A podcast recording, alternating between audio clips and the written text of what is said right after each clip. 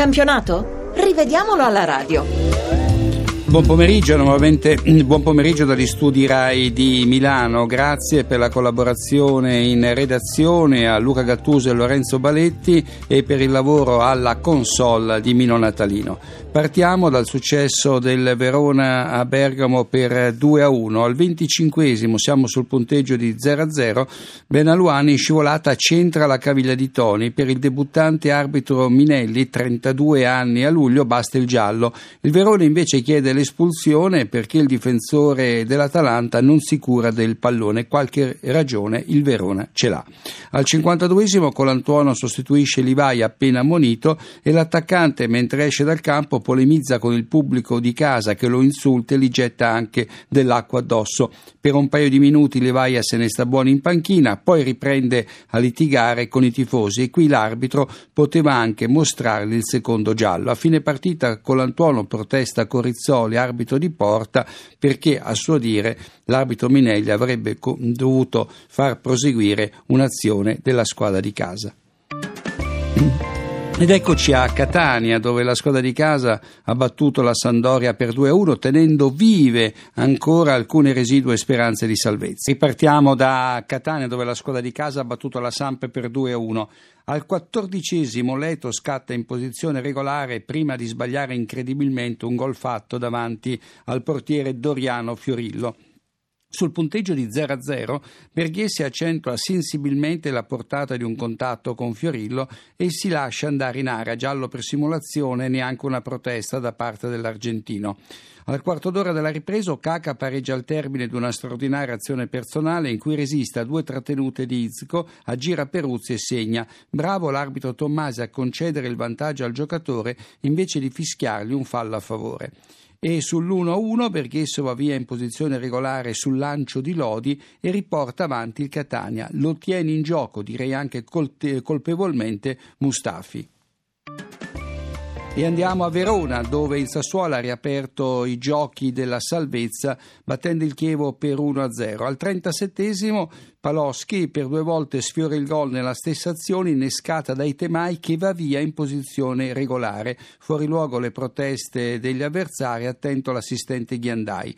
Berardi porta in vantaggio il Sassuolo al quarantesimo scattando in posizione regolare sul lungo passaggio di Floro Flores. Lo tiene in gioco Cesar all'ennesima incertezza di questa partita. Ma al minuto 79 manca un rigore al Chievo, evidente la cintura di Cannavara a Paloschi in piena area emiliana.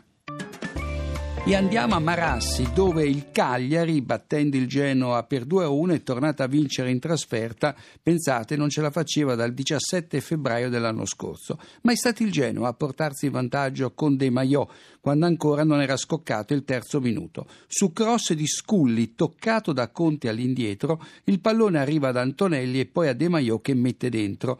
L'arbitro Celi in un primo momento annulla il gol su indicazione dell'assistente Cariolato che non si avvede del dell'intervento di Conti e sbandiera un fuorigioco peraltro inesistente di Gilardino. Poi lo convalida giusto così.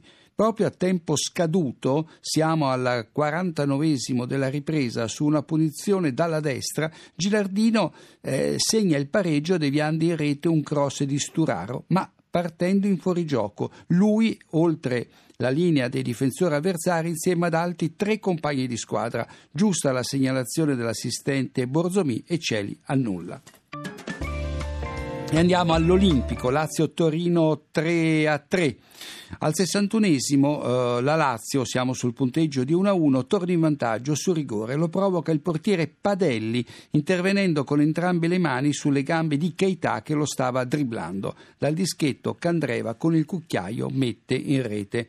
Subito dopo il secondo pari granato, una simile rovesciata di Mauri finisce sul gomito destro di Darmian, ma la distanza è estremamente ravvicinata e l'arbitro guida fa proseguire il gioco d'accordo con lui. Al 33 della ripresa Novaretti impedisce a Darmian di entrare in area con una poderosa ancata. Espulso il laziale per doppia munizione, punizione al Torino. A 5 dal novantesimo, giallo per simulazione a Rado che si lascia andare sull'intervento di Maksimovic. È uno di quei gialli che dovrebbero valere il doppio per la mancanza di sportività. Regolare il terzo gol di Immobile, regolare anche il pareggio di Candreva che arriva proprio allo scadere del recupero. Il biancoceleste che segna arpionando il tiro di Lulic è tenuto in gioco da Darmian attardatosi dall'altra parte dell'area. Ed eccoci a San Siro dove il Milan ha battuto il Livorno per 3-0. I primi due episodi scaletta coinvolgono le proteste del Livorno. Al ventesimo la squadra toscana reclama un rigore quando Piccini finisce a terra nell'area rossonera, ma il centrocampista del Livorno è già in caduta quando entra in contatto con De Jong. Non è rigore. Qui l'arbitro Irrati giudica bene. Sbaglia invece in un episodio successivo che cade dopo la mezz'ora del primo tempo. Al 33esimo Abate si arrangia con le mani per fermare Mesbah involatosi sulla sinistra. Il fallo comincia fuori aria ma si concretizza dentro con la spinta alle spalle. L'arbitro Irati opta per la punizione dal limite e la munizione al difensore del Milan. Qualche dubbio su entrambe le scelte, soprattutto sulla seconda, perché Mesbah avrebbe avuto la possibilità di calciare a rete. Al 43esimo, siamo ancora nel primo tempo, Balotelli porta in vantaggio il Milan, gol regolare perché? Perché il contatto in elevazione fra l'attaccante rossonero e Castellini non è falloso. Ed eccoci a Parma dove l'Inter ha vinto 2-0. All'ottavo la squadra emiliana reclama il rigore quando Lucarelli si lascia cadere sulla pressione di Rolando. L'arbitro Rocchi dice di no e la Moviola gli dà ragione. Perché? Perché il difensore dell'Inter fa di tutto per non colpire l'avversario che invece allarga la gamba destra per cercare il contatto furbastro. Al 43esimo Cassano calcia sul palo il rigore del possibile vantaggio a provocarlo Samuel che aggancia scioccamente il piede di Parolo. L'arbitro risparmia il secondo giallo all'argentino fra le proteste degli emiliani. Parma con un uomo in meno addirittura dal primo minuto della ripresa, espulso Paletta per doppia munizione, l'ultima per un'entrata in scivolata da dietro su Palacio che l'aveva superato, la prima al ventesimo del primo tempo per un fallo su Nagatomo. Sulla punizione susseguente all'espulsione di Paletta, Rolando porta in vantaggio l'Inter e poi Castam- Campagnaro rischia il rigore al 77 quando sposta Marchionni con un'ancata in piena area. L'arbitro buonista fa giocare e andiamo a Udine, l'ultima partita di questo pomeriggio. La squadra friulana sotto di un gol pareggia al 54 con Fernandes servito da Pereira, ma il gol andava annullato perché Fernandes è in fuorigioco anche se di poco e l'allineamento con l'area di rigore doveva aiutare il, eh, l'assistente Galloni che invece si è lasciato sorprendere. A metà ripresa Pandev, servito da Insigne in aria, si lascia cadere non appena sente la l'appoggio di Domizzi che, gli, che appunto gli appoggia le mani sulle spalle ma non lo trattiene, non è rigore. Il Napoli finisce la partita con un uomo in meno in seguito all'espulsione di Fernandez all'89esimo. Già ammonito, il giocatore di Benitez estende Gabriel Silva, giusta la decisione di Calvarese.